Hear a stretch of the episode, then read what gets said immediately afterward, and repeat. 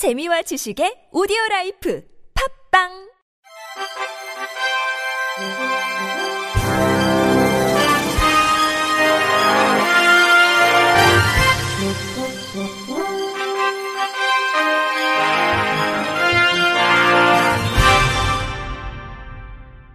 청취자 여러분 안녕하십니까? 1월 10일 수요일 KBIC 뉴스입니다.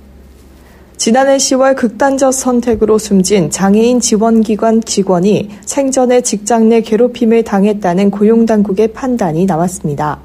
민주노총 전국정보경제서비스연맹 다가치 유니온에 따르면 중부지방고용노동청은 연수구 모 장애인 활동 지원기관을 대상으로 근로감독을 실시해 근로기준법 위반 사실을 확인했다고 노조 측에 통지했습니다.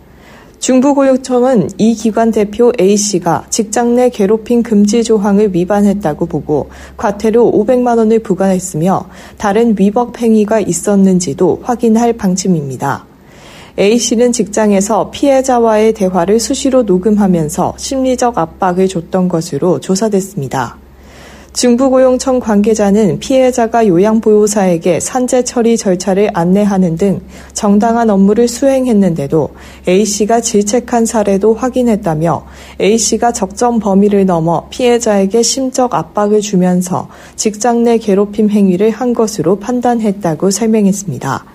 앞서 근로감독을 청원한 다가치 유니온은 중부고용청의 이번 결정에 환영의 뜻을 밝히면서 인천시와 연수구를 상대로 법인 해상과 장애인 활동 지원기관 지정 철회를 요구했습니다.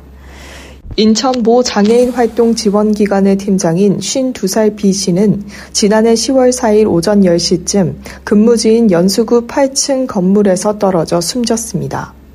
B 씨는 자신이 근무하던 단체의 대표와 이사가 일을 못하게 하겠다고 협박하는 등 지속적으로 괴롭혔다는 내용과 함께 그만할 때가 된 것 같아요. 너무 지치고 힘들고 피곤하네요. 라고 적은 유서를 남겼습니다.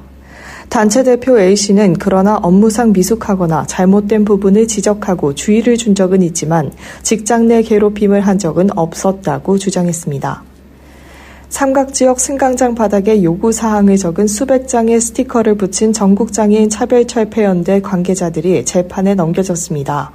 법조계에 따르면 서울 서부지검은 폭력행위 등 처벌에 관한 법률상 공동재물손괴 혐의를 받는 박경석 전장년 대표와 권달주 상인 공동대표, 전장년 관계자 1명 등 3명을 지난 3일 불구속 기소했습니다.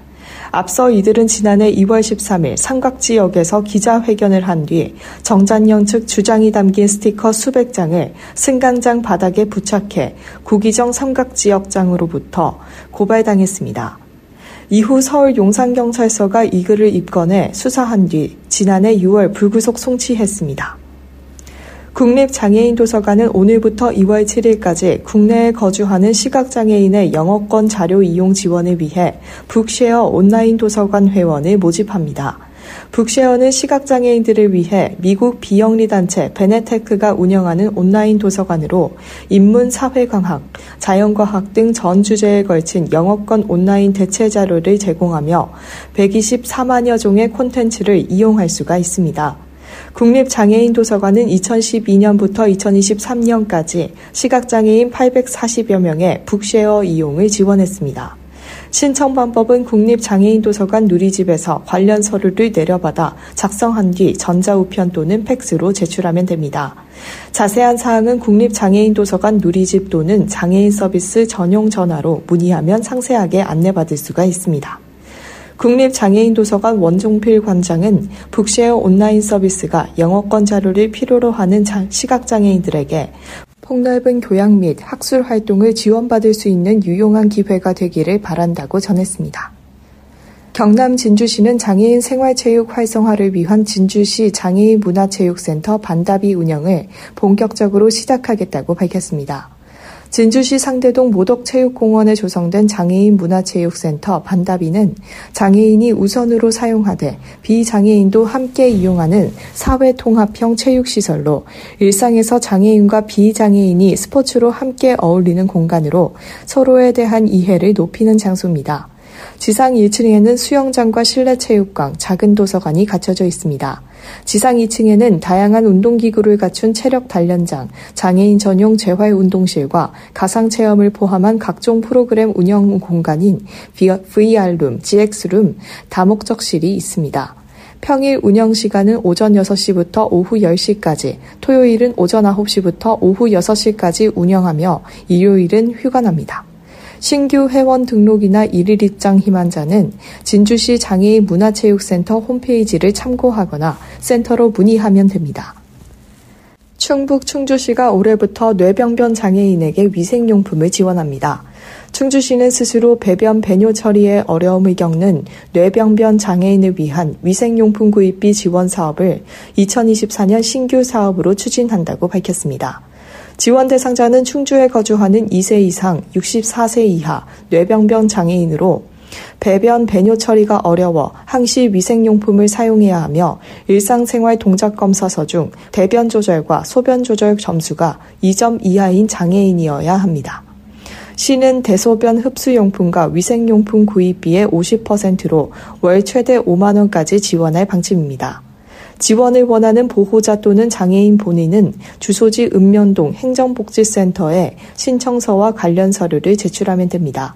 시 관계자는 항시 위생용품을 사용해야 하는 장애인들의 경제적 부담을 덜어줄 수 있을 것이라면서 시는 다양한 장애 유형에 맞는 맞춤형 복지 지원을 확대하기 위해 노력하고 있다고 말했습니다.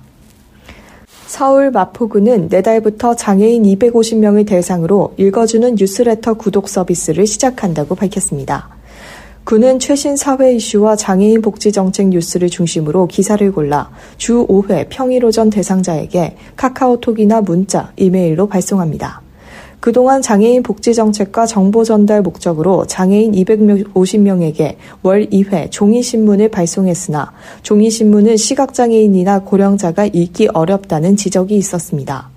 이번 뉴스레터에는 기사를 읽어주는 기능이 포함돼 시각장애인 및 고령장애인의 정보 접근에 도움이 될 것으로 보입니다.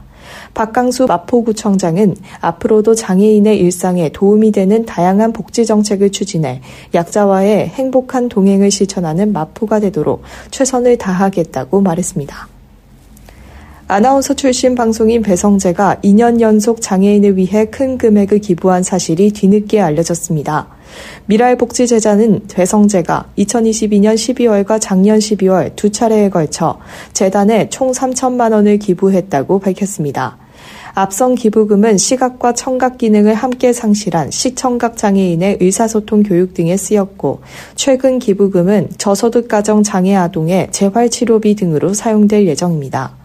배성재의 선행은 지난 2일 메이크업 스태프가 자신의 SNS를 통해 공개하며 처음 알려졌습니다. 미랄복지재단 관계자는 매 기부마다 본인이 유명인임을 밝히지 않아 SNS로 미담을 확인한 후에야 2년간 조용히 큰 금액을 기부해온 후원자가 배성재임을 확인했다고 설명했습니다. 끝으로 날씨입니다. 오늘 서울에는 눈과 비가 그치고 고농도 미세먼지가 하늘을 뒤덮고 있습니다. 현재 수도권과 충청 전북을 비롯해 중서부 지역으로는 공기가 탁합니다. 밤부터는 중국발 스모그가 추가로 유입되겠습니다. 내일도 고농도 미세먼지는 계속해서 주의해야겠습니다. 내일 아침 영하권으로 쌀쌀하겠습니다. 중부지방 아침은 서울이 영하 4도, 대전 영하 4도, 원주도 여자 영하 4도입니다. 낮 기온은 서울 5도가 되겠습니다. 남부지방의 경우 아침에는 대구가 영하 3도, 창원이 영하 1도까지 떨어지겠고 낮 기온은 대구 9도, 부산 10도입니다.